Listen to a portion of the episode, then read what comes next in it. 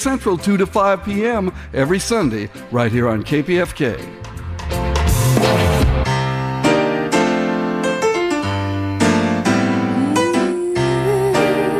To engage in any activity that shall contribute to a lasting understanding between nations and between the individuals of all nations, races, creeds, and colors. To gather and disseminate information on the causes of conflict between any and all of such groups and through any and all means compatible with the purposes of this corporation. To promote the study of political and economic problems. And of the causes of religious, philosophical, and racial antagonisms. That is our mission.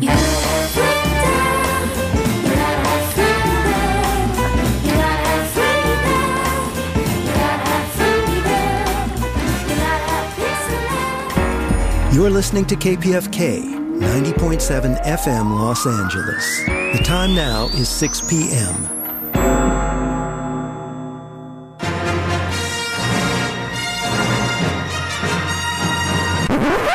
Get ready for the revolution. KPFK Rebel Alliance News, Los Angeles.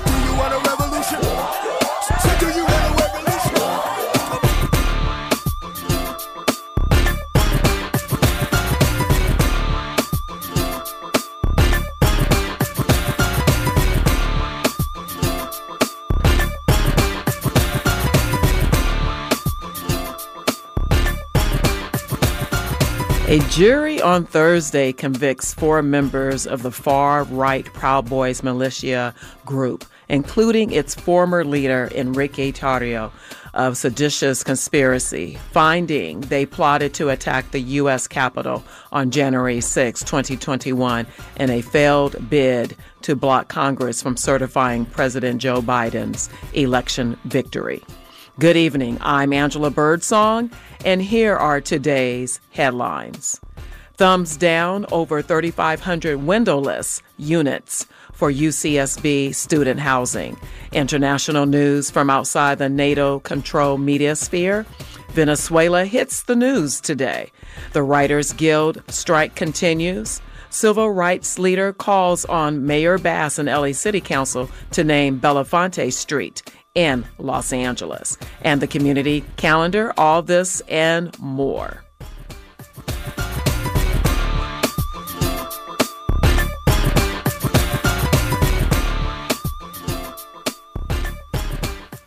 A California appellate court has ruled that e scooter companies must protect pedestrians from improperly and illegally parked scooters. Brought forward by Sarah Hakala after she tripped and fell on an improperly parked bird scooter along Abbot Kinney Boulevard. Hakala sustained multiple fractures requiring surgery, report the Argonaut newspaper. The initial ruling favored Bird, who contended it was not responsible for the actions of third party riders who parked the scooter improperly. However, the appellate court pointed out that the permit granted to Bird by the City of Los Angeles stated they have a duty to ensure their scooters comply with local parking standards and that staff is available 24 hours a day for emergency scooter removal. The company already has one safeguard against improper parking, requiring riders to photograph the scooter before ending their ride. It is not clear how Bird and other e scooter companies plan to address this ruling. Emily St. John reports that the City of Inglewood Council unanimously approved a relocation plan for the Inglewood Transit Connector project that would displace 41 small businesses. The relocation plan is part of the design to construct a 1.6 mile people mover to connect riders from the K line to the Inglewood Sports and Entertainment District, which includes the Kia Forum, SoFi Stadium, and the upcoming Intuit Dome. 41 businesses, which employ approximately 305 individuals, will need to be relocated. The plan would have called for Vons grocery store to be demolished and rebuilt. However, after the plan drew community complaints, the consultants went back to the proposed builders on the project who assured the city the facility could be moved to the Florence Avenue Market Street station. The project will displace businesses in council districts represented by newly elected District 1 Councilwoman Gloria Gray and Councilman Eloy Morales, who represents District 4. Gray had no opposition to the project and urges the, urges the businesses to work with relocation specialists to find suitable locations. According to the city, relocations are expected to happen over an 18 to 24 month period. The city plans to begin making offers on the promises needed for the project by the end of this year and needs to begin construction in 2024 to meet a 2028 deadline to be in time for the Summer Olympics.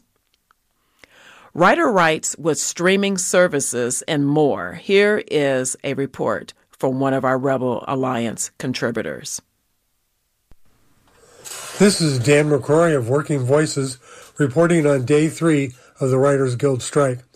The LA Times on Wednesday identified six sticking points in negotiations that may indicate a protracted strike. The 2007 2008 100 day strike cost the state $2.1 billion and an estimated 37,700 jobs, according to research from the Milken Institute. Here, then, are the six areas that could mean a long, ugly strike. Minimum pay. The WGA wants increases of 6%, 5%, and another 5% during the three years of the contract on minimum pay. Writers getting the basic minimum rate has jumped from 33% 10 years ago to 50% of writers in 2023. The AMPTP, the Alliance for Motion Pictures and Television Producers, countered with offers of 4%, 3%, and 2%. Writers' rooms. Studios want to shrink the number of writers working on a series and the amount of time spent writing, with writers losing a long-standing opportunity to help produce. The WGA has uh, suggested 6 to 12 writers for at least 10 consecutive weeks. Comedy variety writers. The Guild wants to establish minimum pay equity for writers of these shows. The studios want to pay at a day rate, basically turning the positions into gig type employment. Another pay issue is streaming residuals. Writers have to guess at the revenues for streaming because streaming companies don't like to share their numbers.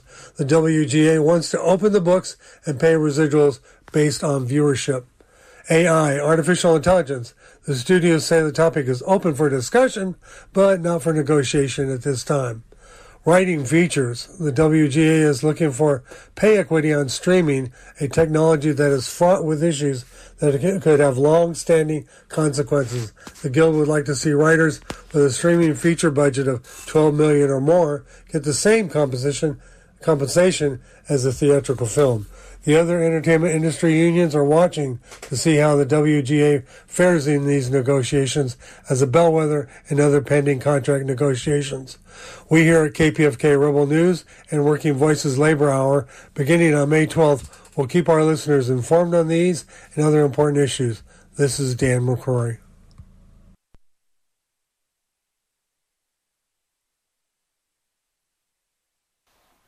And now here's Marcy Winograd with a report from Santa Barbara. In a sign of hard economic times, four cannabis growers in North Santa Barbara County are walking away from their operations. The glut of cannabis in Santa Barbara has depressed sales. So these growers, who had obtained zoning permit approvals to plant over 100 acres of outdoor cannabis, withdrew their applications for business licenses. The prices for wholesale cannabis flower in California have plunged by half from their peak of 1400 in 2020 to about 660 per pound now. Some say the state is producing three times as much pot as residents can consume, much of it grown in Santa Barbara County, effectively fueling an underground market where, by most estimates, two thirds of the sales are taking place. This is depressing local tax collection, with county supervisors scratching their heads to figure out how to generate more revenue from cannabis. Raise the tax. that's a risk. More cannabis growers might leave the county. For other growers, The recent withdrawals may represent an opportunity. To replace those who walked away this month, two growers already on the eligibility list have been offered an expansion in acreage. In other news, UCSB's The Daily Nexus reports the Santa Barbara County Sheriff's Office recently delivered an update on its inventory and annual use of military equipment. The Santa Barbara Sheriff's Office maintains a lot of military equipment, including unmanned aerial drones, bomb robots, and armored vehicles, long range precision rifles, explosives, and chemical agents. California Assembly Bill 481 requires law enforcement agencies obtain approval from their governing bodies before buying military equipment. Signed by Governor Gavin Newsom on September 30th, 2021, the law took effect January 1st, 2022. Thumbs down on Munger Hall. That's the proposed 3,500 windowless units proposed for UCSB housing. The Associated Students Office of the President conducted a survey last quarter that found over 80% of undergraduates oppose the project. Not only is the Munger Housing Project unpopular on campus, where students and faculty have conducted a die in to object, but also with the broader community. Those objecting to the windowless housing include Santa Barbara County Sheriffs, Santa Barbara County Fire Department, Santa Barbara County Planning and Development officials, the City of Santa Barbara's Public Works Department, two county supervisors, the UC Santa Barbara Academic Senate, local architects, former UC Associate Vice Chancellors, and lots of campus organizations. Munger Hall, a dense nine story structure with over 3,500 student bedrooms, most of which won't have windows, has been subject to national criticism. UCSB's housing crisis and lack of faith in the Munger Hall design ultimately prompted city and county government to sue UCSB. Prior to the Munger Hall project, UCSB spent years developing a different student residence, an apartment complex known as Mesa Verde. That project, however, was abandoned by 2019, with UCSB planning to construct Munger Hall at the site once slated for Mesa Verde. UC Regents have expressed frustration with UCSB's Chancellor Yang over Munger Hall. Yang says, stay tuned for a new design that could be unveiled as early as this summer. Meanwhile, the Santa Barbara Independent reports the Alice Keck Memorial Garden downtown has a problem. Hundreds of illegally dumped turtles bobbing in the duck pond. The garden, it's beautiful, home to 70 species of trees and plants, a butterfly garden, and a koi pond, attracts visitors from all over Santa Barbara, including pet owners, people who want to get rid of their turtles once the animals are too be too too big to be considered cute or too grumpy. They might bite. City park officials recently removed 86 turtles, taking them to Turtle and Tortoise Rescue in Arroyo Grande, where temporary turtle guardians may find the turtles a permanent home.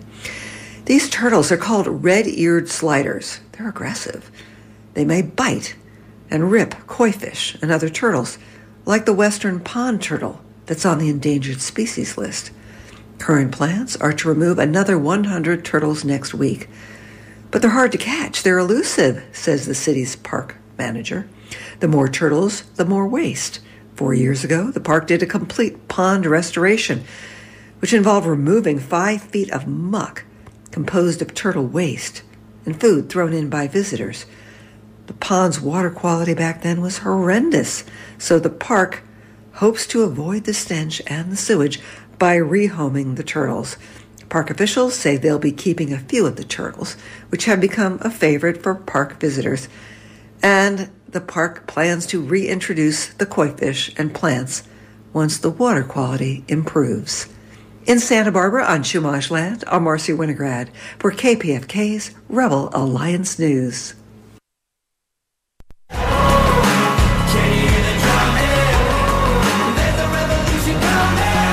KPFK Rebel Alliance News, Los Angeles. Los Angeles Urban Policy Roundtable President Earl Ofari Hutchinson last week called on Mayor Bass and the Los Angeles City Council to name a street in LA in honor of singer, actor, civil rights icon Harry Belafonte for racial justice. Quote, Belafonte was a major present cultural, entertainment, and civil rights presence in Los Angeles, says Hutchinson. Naming a street or public space after him will be a testament to the impact he had on racial progress in LA and a continual reminder to Los Angeles residents of the ongoing battle for racial and economic justice in LA. End of quote. You can hear more uh, from Dr. Hutchinson on KPFK for the Earl Ofari Hutchinson Show weekly on Saturdays, 9 a.m. Pacific time. Here is Pedro Baez with a tribute to the life of Harry Belafonte, as Belafonte is still being remembered and honored by many. Harry Belafonte was more than just a great entertainer. He was an icon, he was a civil rights activist, as well as being an activist for causes that many would have said, no, I'm not going to get involved. He got involved. He got involved with uh, civil rights at a very early age. He was very uh, angry about the way he was treated when he volunteered for service in World War II. Being given menial jobs and nothing really beneficial to the betterment of uh, all who were on board ship.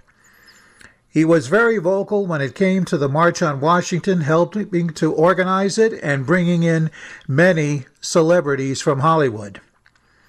He was also, in his later years, very active in the labor movement. Many of my friends at Local 1199 will remember Harry as a tireless worker, always looking out for workers and always making sure that their interests were not ignored. Harry Belafonte will be fondly remembered as one of the great heroes that America has had. Rest in peace, my brother. You deserve it. The revolution will not be televised. The revolution will not be televised. Here is Dan Nauman with some Motown history news. Motown Records, based out of Detroit, Michigan, introduced some of the greatest talent and produced some of the greatest American rhythm and blues, soul, and dance music in the 1960s and 70s. In the 1960s, with Berry Gordy at the helm, it had established what had become known as the Motown sound. But in the early 70s, popular music was being transformed. Artists and their fans were ready for something new. The economic impacts of the time, as well as the civil rights movement and the war in Vietnam, had been taking its toll on society, and change was in the air. Even the label itself moved from Detroit to Hollywood. Artists such as Diana Ross and Michael Jackson became solo artists who were ready to further explore new dance grooves and expand their audiences. Marvin Gaye and Stevie Wonder wanted to explore musical fusions and even subject matter that went beyond just romantic love, jealousy, or sex, and they weren't afraid to cover political topics such as ecology and class struggles in the inner cities, and even spirituality. Stevie Wonder also wanted to help create disruptions with new sonic sounds not ever heard before in R&B music. He went to New York City and teamed up with the legendary synthesizer duo and created many classics including the huge hits Superstition and Higher Ground. He recently appeared on the Grammy Awards and performed Higher Ground from the Grammy Award winning album Innervisions that he created with the legendary duo and producers 50 years ago. I spoke with Robert Margouleff, who was one of those producers, about how, along with Stevie Wonder, they forever disrupted and changed the sound of R&B, soul, and pop music with the synthesizer technology. People,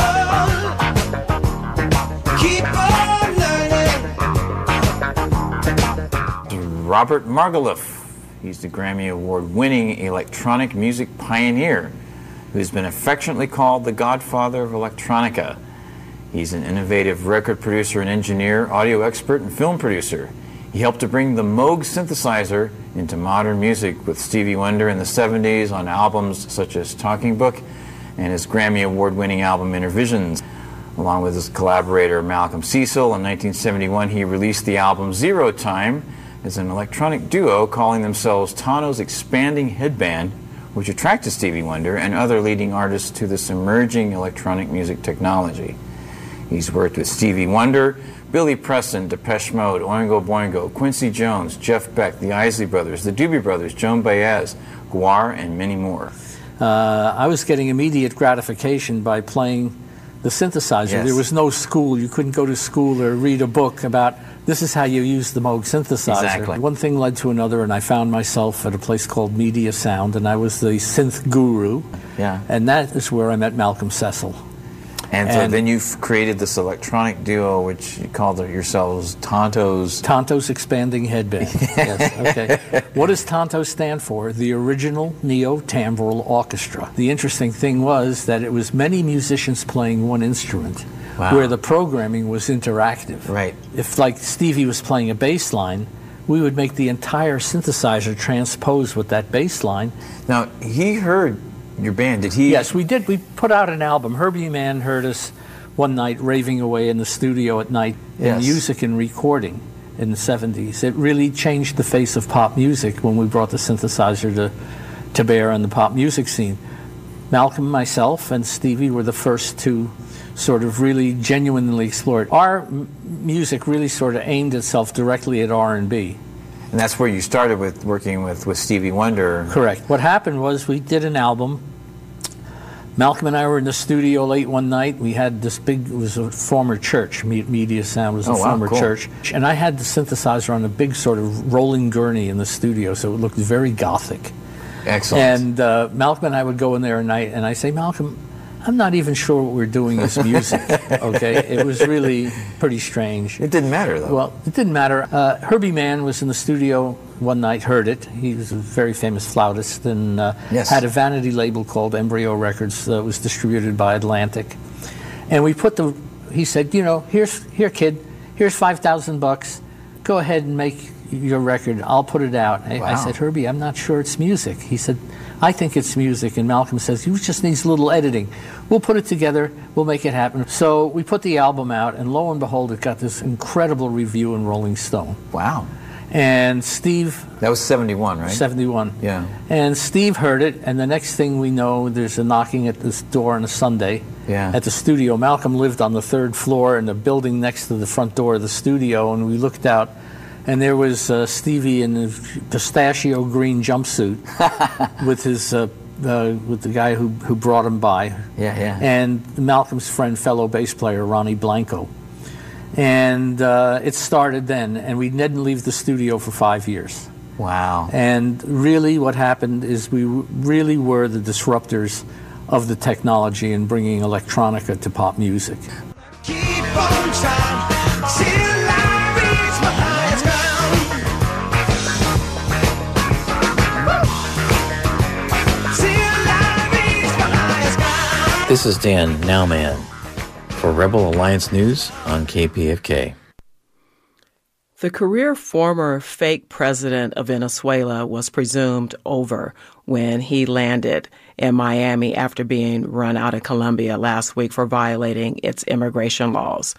But someone in Washington has apparently found a use for him, as Don DeBar reports. Last week's deportation of the pretender to the presidential palace in Venezuela, Juan Guaido, who was appointed president of that country by Trump's national security advisor John Bolton, appeared to signal an end of his utility to Washington. However, it appears in fact that he still has some value, and he's been busy in Washington demonstrating exactly how much. Camila Escalante, who covers Latin American affairs for Press TV, among other news outlets, has more. Camila, thanks for joining us. Um, so fill us in. Okay, well, the United States, uh, through its Office of Foreign Assets Control, which is a you know what they say is an, a financial intelligence and enforcement agency of the U.S. Treasury Department, is participating once again in the robbery of assets of the Venezuelan people, the Yeah. Venezuelan state. They're robbing an entire state company once again. Citgo, a subsidiary of PDVSA, the state oil company. Uh, of course, the Citgo Corporation has been sanctioned since 2019, and they're handing assets uh, once again to U.S. allied figures of the Venezuelan opposition associated with the former National Assembly of Venezuela of 2015. This is the National Assembly that was elected um, and took office, but their mandate already ended in Right. 2021 when parliamentary elections were held in Venezuela and a new set of elected lawmakers took office in January of 2022. So these are no longer officials of the Venezuelan uh, National Assembly, nor are they the people who should have been responsible to begin with because they're not part of, you know, the Venezuelan executive or the appointed ministers or anything like that. And so you know, bearing in mind that Guaido is now in Washington, he had fled to Miami last week, as we spoke about last week. Right. And so the Venezuelan government says that this is pure and simply organized crime. This is a transnational crime mafia involving Guaido, involving the U.S. government authorities and other figures linked to this opposition cartel. And so we heard not long ago from Vice President Delcy Rodriguez, who said that the government of the United States is now trying to play victim. They're saying that these decisions regarding the Venezuelan people's assets are actually being made uh, neutrally by the courts in the United States. But in reality, we know how the court and the court justices are being appointed and that there's no real separation of powers or anything like that. Right. And so, you know, Delcy Rodriguez, vice president of Venezuela, says this should be a message to the world that no assets of any foreign country are safe within the territory of the United States. She says, look at how shamelessly they have robbed 33 million Venezuelans of the state companies. They've already stolen billions and billions from Venezuela, from the people of Venezuela,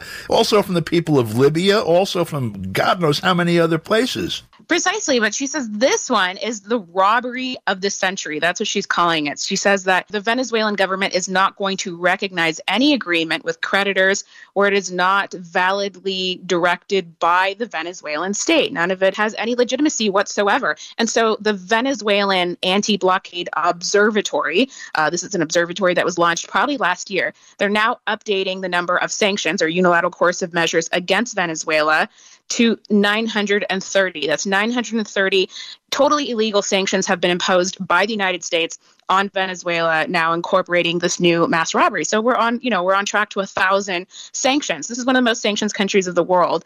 And so, you know, President Nicolas Maduro spoke on International Workers' Day on May 1st, this big rally uh, with thousands of Chavistas in the streets of Caracas there. And he said that this, this, this decision by Biden's administration constitutes a shameless theft of the Venezuelan nation.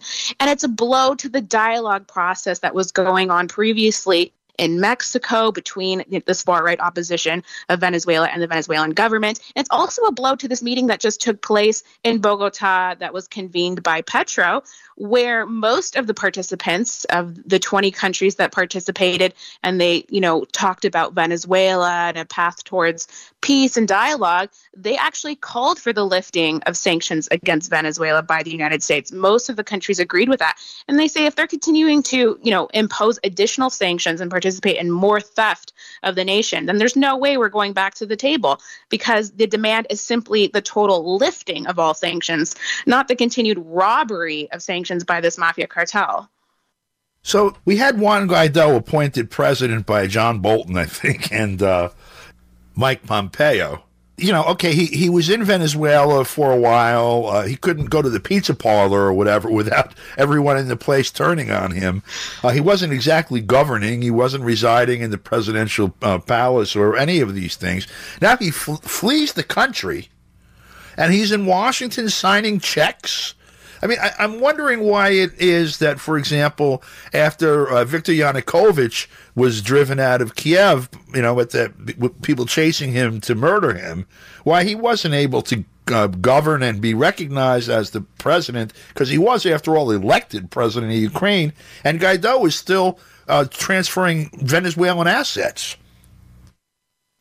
this is precisely uh, the strangest part of it all is that you had people like Nancy Pelosi and other uh, top U.S. officials or people within the Biden government that don't even remember who Juan Guaido is when asked by reporters. And yet, despite that so many people have made fun of him, including the US media, and have said this has been a complete failure or attempt to try to change the government um, and out the, the, the elected government of Nicolas Maduro, uh, that they're now trying to actually revive this figure, it seems. He was received yesterday by uh, Luis Almagro, the Secretary General of the OAS. And so it seems that now that he's back in the United States, that they're going to try to use him uh, I don't know if they're going to have any luck in trying to insert him as some sort of candidate in the next elections in Venezuela or what they'll do in that sense, but they're going to use him to continue this sustained campaign of aggression and imposing sanctions on the country, even though so many people, including from, you know, from Republicans from the Senate and Congress, have been extremely um, you know, regretful of the of the actions by, uh, like you said, Mike Pompeo, Pompeo and Trump during that administration, and even now the continuation of these totally failed policies that if anything, Venezuela has moved closer now to many of you know the U.S. adversaries and are looking for a way out and have been recovering steadily for the last two years from this disaster that was completely injected artificially from the exterior. I mean, we're seeing in Cuba, for example, some difficulties with uh, fuel uh, that are consequence not only of the sanctions against Cuba, but of the sanctions against Venezuela and Iran. Um, and um, I'm just wondering, what's the buzz? Let's say from from uh, Brazil, for example, where, where you're usually, uh, you know, situate, uh, about this whole sanctions picture, you know, at, at this point in time. Well, the you know foreign minister of Brazil, Mauro Vieira, just like Celso Amorim, the top advisor to Lula, have said that these are simply not valid sanctions. We don't recognize them; they're illegal um, under international law as well as according to the Brazilian constitution. And that's how many people see it. They are rebuilding relations with Venezuela. Um, actually, the president-elect that most people have already recognized, most presidents around the world of Paraguay, that those elections were held on Sunday, is right. from the ruling conservative party. He is from the right wing, and he won the election. And it was actually his government which with which uh, decided to break relations with Venezuela in 2019 and supposedly recognize Guaido. This newly elected conservative guy says that he's going to be uh, mending relations with Venezuela. People are just so over that Lima cartel period, and so you know they're looking for ways to recover these economies. Cuba is looking to China, um, Iran, and Russia for help in trying to overcome, mitigate some of the issues that are that are a result of this 60 year plus campaign of aggression against the country. Obviously, it's going for a, through a very difficult time, but I, I have seen the ways in which they're looking for solutions towards sustainable agriculture, towards dealing with the fuel problems, and, and everything else.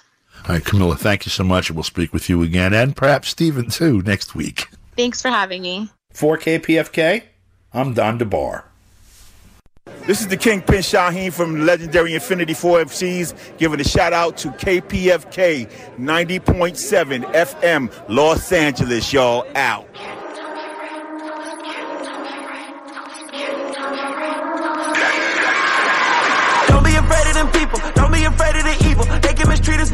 Take us from Jesus. He'll never let them defeat us. They know that they'll never beat us. God washed away on my evil. Turn me into a believer, you better believe it. Put some more time on my meter. I cannot wait till we meet them. They cannot kill us, stop us, or condemn us. They want us living like we ain't the winners. They keep on trying to tell us they don't never help us, cause we all a bunch of dirty sinners. It go up on my side, all this way on my mind. Don't you try bring up my past, cause God erased my timeline. I'll be fine. Ready for war, I put it all up on the line. Too scared to fight, then go let David kill Goliath. Walk through the valley, but the Lord is by my side. He heard my cry. Hold me down, hold me down, hold me down, hold me down,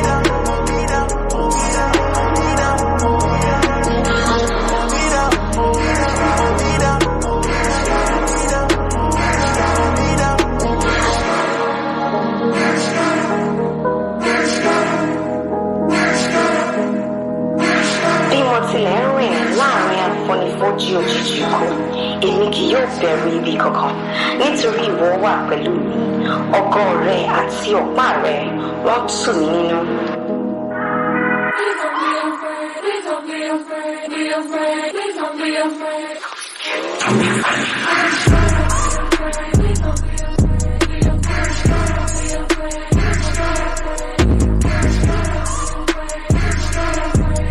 KPFK Rebel Alliance News, Los Angeles. And now international news from non NATO media with Polina Vasiliev.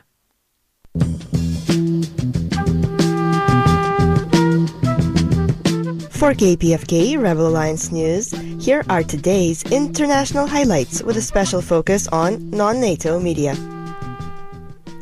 In a press conference in Caracas, Venezuelan Vice President Delcy Rodriguez announced that the U.S. government has authorized the sale of assets of Citgo, a subsidiary of Venezuela's flagship oil company PDVSA. The executive vice president recalled that the Office of Foreign Assets Control of the U.S. Treasury issued a license to illegally seize the assets of Citgo on May 1st. Delcy Rodriguez denounced that with this decision, a U.S. court intends to legislate on Venezuelan assets with an action framed with the intent to take control of Venezuelan resources and to interfere in the internal politics of the country. In this sense, Rodriguez rejected the U.S. decision regarding Citgo and assured that they will not accept negotiations that are not duly led by Venezuela.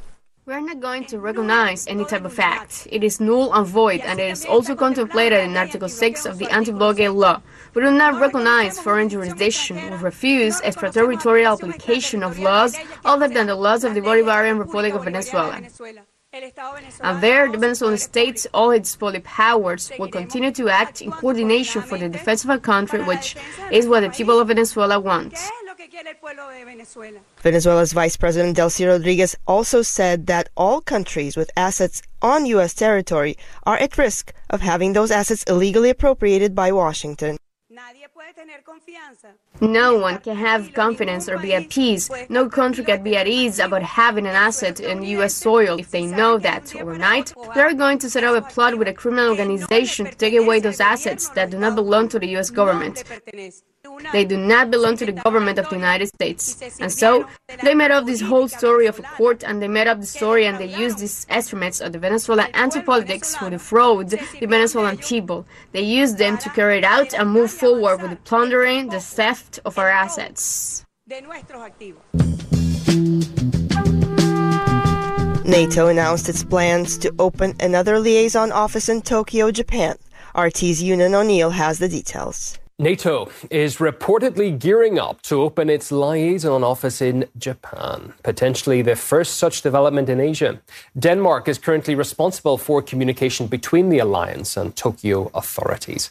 Copenhagen's ambassador told local Japanese media he fully supports the expansionist move. It would be a very visible, real way to strengthen the relations between Japan and NATO. Well, there is already a strong NATO presence in the Asian country with US troops stationed there since the end of World War II. Right now, American forces in Japan number around 50,000 personnel, including naval and air force detachments with offensive capabilities. In early 2022, Japan's former PM Shinzo Abe even suggested Tokyo should consider a NATO style nuclear weapons sharing pact with the US. That's as NATO chief Jens Stoltenberg, during his visit to Japan in January, labeled its neighbor China a great threat to stability in the region. China is substantially building up its military forces, including nuclear weapons, bullying its neighbors and threatening Taiwan, trying to control critical infrastructure and spreading disinformation about NATO and the war in Ukraine. However, not everyone in Japan agrees with their government's stance on strengthening ties between uh, the nation and NATO and Washington. People have regularly been taking to the streets to protest against related issues, including a lack of legal accountability for U.S. military personnel there, water contamination from American bases, as well as Tokyo's rising defense spending, which threatens to derail the post war pacifism uh, policy. Well, we heard from the co director of International Action Center think tank, Sarah Flounders, who says NATO's courting of Japan is a sign of the U.S. attempting to strengthen its position in East Asia. First of all, NATO is a military alliance, a U.S. commanded, U.S. equipped military alliance that exists for war, not for trade, not for diplomacy, not for social progress, for war.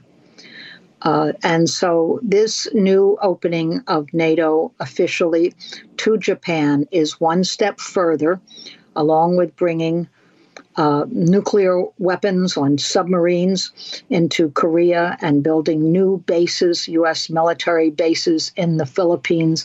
All this in violation of each country's own constitution and uh, trade agreements. Uh, in violation of the Japanese constitution. Japan is more than doubling its military. Uh, so the arrangement with NATO is just one step and part of a whole series. Really, the basis for it is that there are greater levels of trade of Taiwan with China, Japan with China, Korea with China, the Philippines with China, than with the United States.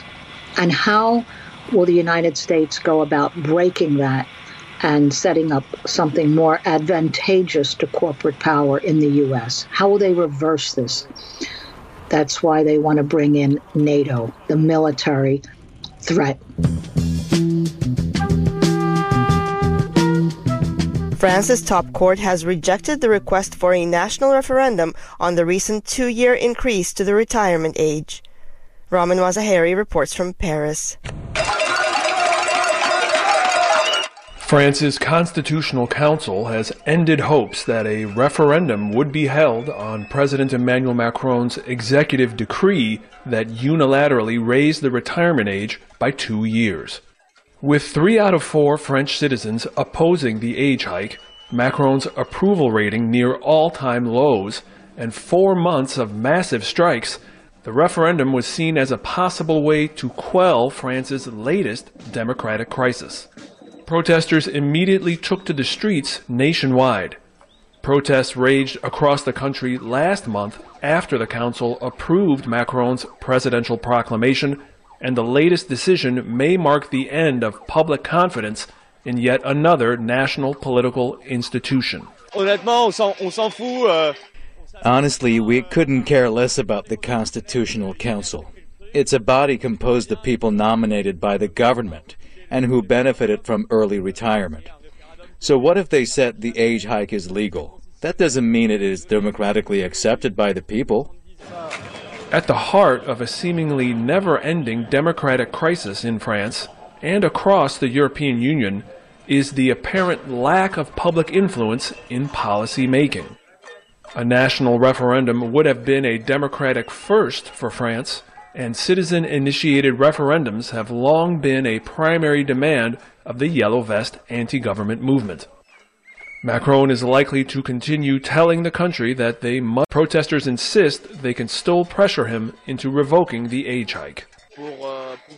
The sound of people hitting their frying pans is going to follow Macron and his ministers until the age hike is revoked.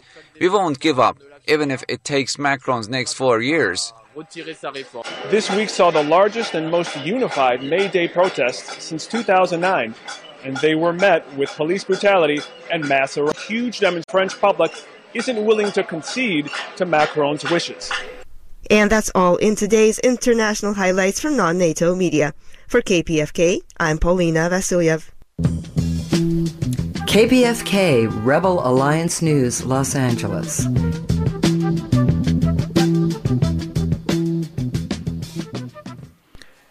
Cloudy conditions will continue for the rest of the day. Wind gusts are up 11 miles per hour here in North Hollywood. Tomorrow's high will be around 62. But when we take a look at the 10 day forecast, we see that next Saturday we will be in 86 degrees. Here is a commentary with Activism in Action with Shankar Singham of Red Star Report.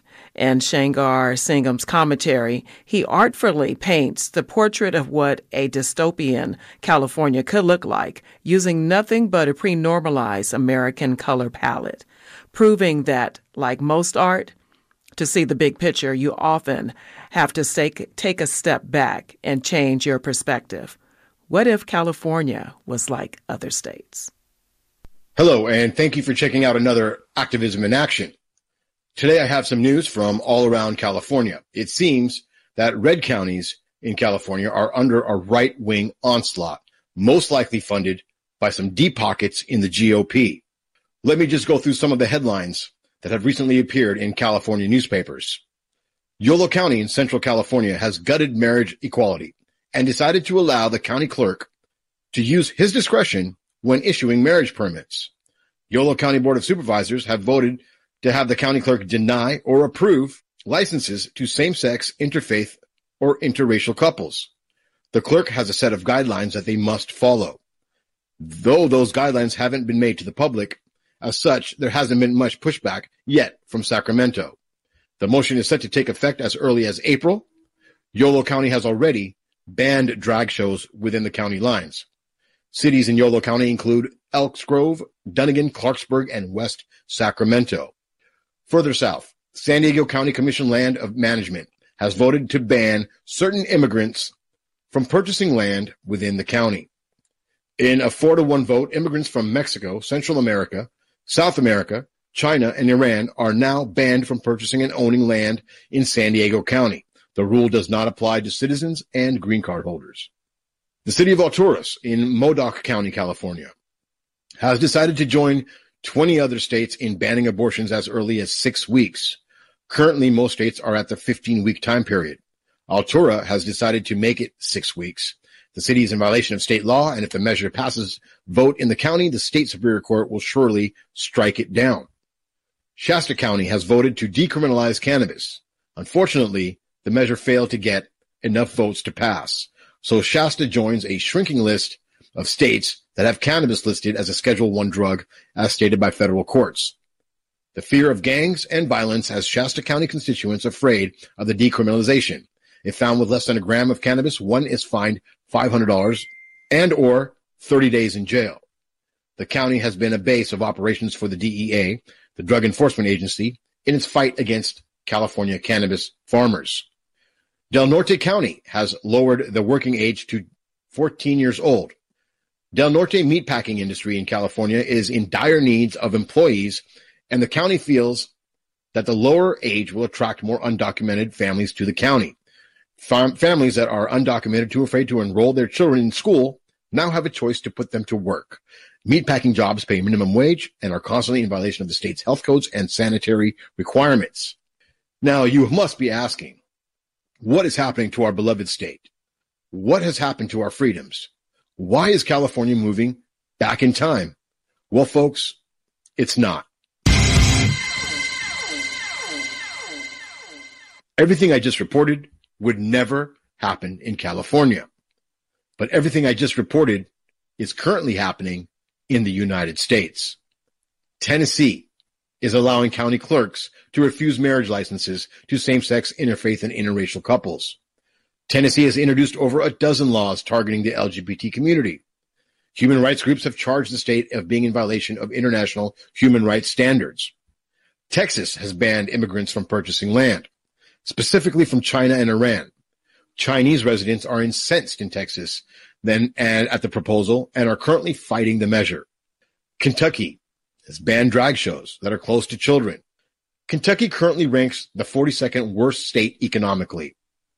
And apparently, this ban would somehow help the state's financial hardship. Oklahoma criminalizes cannabis. The state could generate billions from cannabis sales, as other states are currently doing. But the wonderful people of Oklahoma, in their fears of gangs and violence, have chosen to remain 47th in worse economies. Just two more states to beat Oklahoma, and you'll be the king of the worst states economically. Arkansas lowers the age of the working age to 14 to attract more undocumented families to the state. Arkansas lawmakers have advanced a bill which would do away with work permits for minors under the age of 16. House Bill 1410 would no longer require kids under 16 to provide to provide proof of age, a description of their work schedule, or parental consent to the State Department of Labor and Licensing in order to get a job.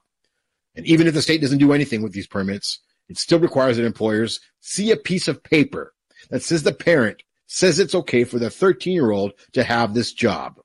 And without it, actually, I would say that they're cutting the parents out of the process completely. And of course, Florida is currently voting on a six week abortion ban after promising its constituents that a 15 week ban would be the final change. It hasn't even been a year, folks, and now they're moving it down to six weeks. These laws are currently in effect or about to be in effect in the United States, with the LGBT community bearing the brunt of these legal attacks. Every week in the United States, groups of white supremacists gather and chant Sieg Heil and amongst other taunts in front of drag shows across the United States. The assault against the LGBT community will never stop from the right wing. The LGBT community is the biggest threat to the right wing.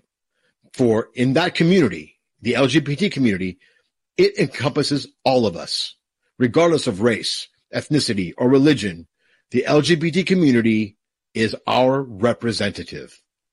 Taking out the LGBT community would be their greatest victory.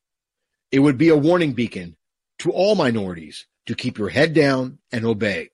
This is the holy grail for the white power supremacists. The fact that the U.S. fails to have a zero tolerance policy towards Nazi white supremacists who have murdered thousands of Americans and threatened millions more only shows the U.S.'s true feelings of its roots. It is a sobering fact that the U.S. was born of racism. It thrives on war and violence while subjugating the poor and the weak. And at what point do you break? At what point have you had enough? At what point do you get off your knees and stand with communities that don't represent you against this prejudiced assault? Not because you care of their plight, but because you need to protect your own. If you realize that most of the large problems that afflict the U.S. have no bearing in California, and this is how it's always going to be, I would advise you to rethink your position. As Newsom stated, they're coming after you next. Is this the California you want to live in? For those that think the aforementioned laws would not reach California, you are certainly right in an independent California. That's all I got. Back to you.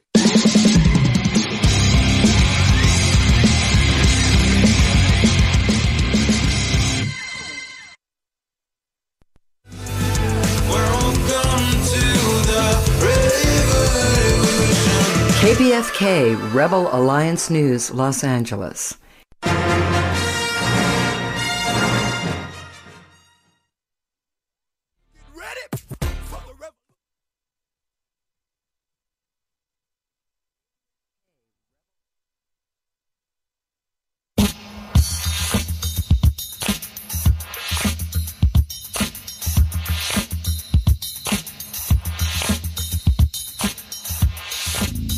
What it is, KPFK. I'm Angela Birdsong, and here is your Rebel Alliance News Community Calendar.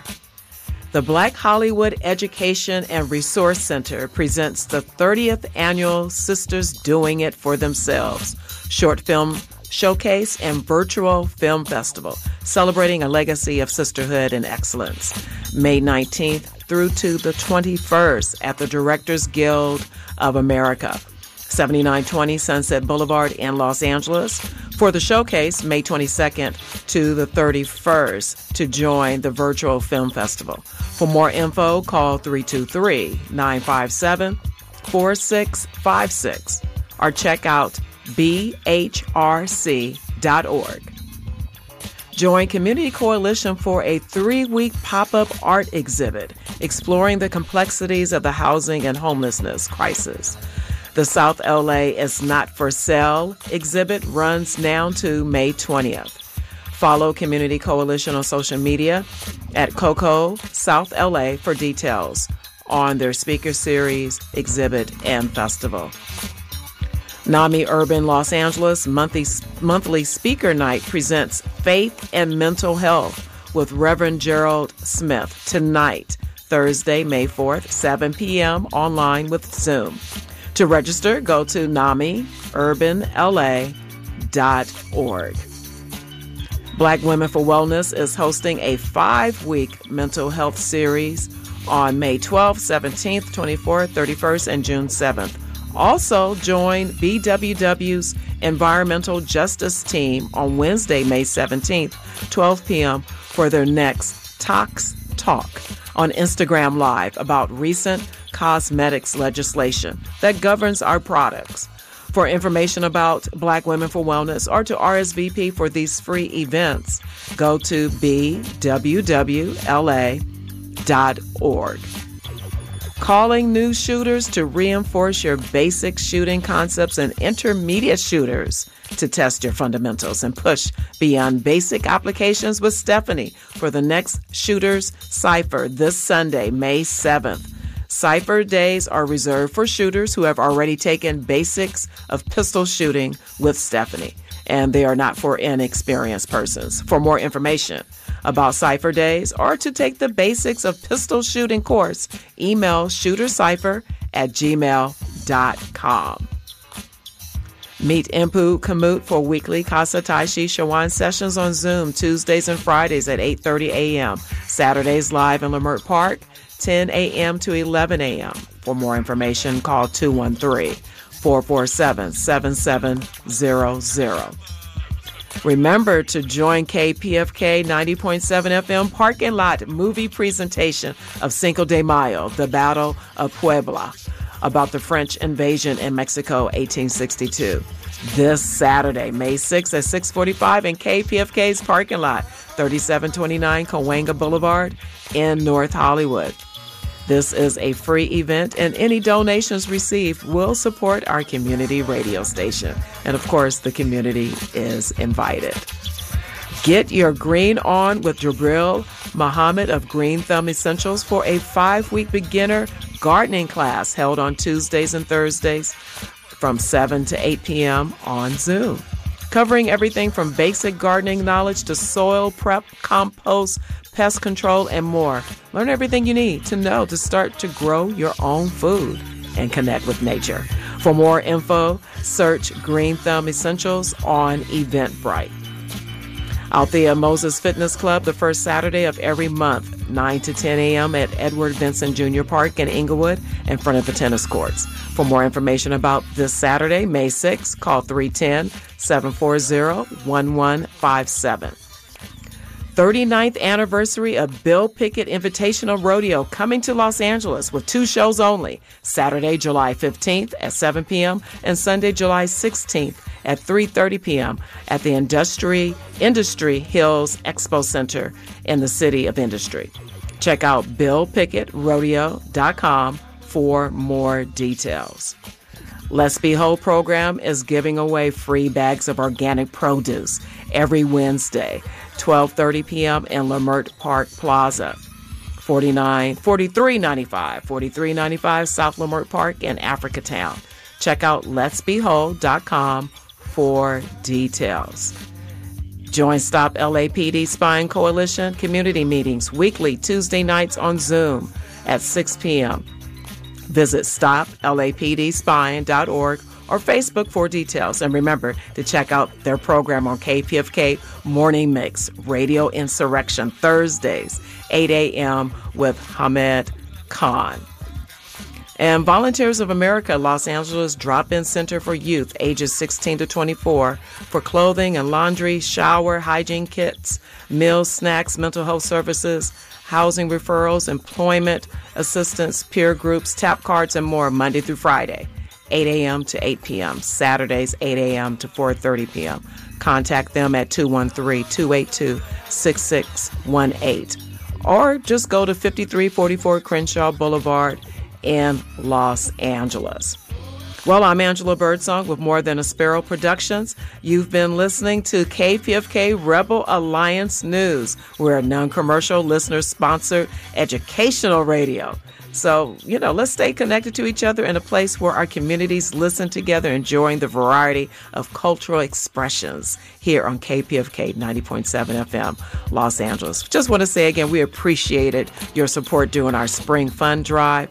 And let's continue with the support to continue to build and reimagine what community radio should look like. So remember to go to kpfk.org and click donate. If you want to become part of our news show or if you have a story idea, just email us at news at kpfk.org. And if you are in one of our signal areas and you have a story from one of those areas like San Diego or, in, or the Inland Empire, send us a, a, a note at news at kpfk.org. Thanks to our engineer, Wendell Handy, and all our Rebel Alliance news contributors. Join us again tomorrow at 6 p.m. p.m. And remember, let all that you do be done with love. Have a great evening, Los Angeles. Coming up next, American Indian Airwaves.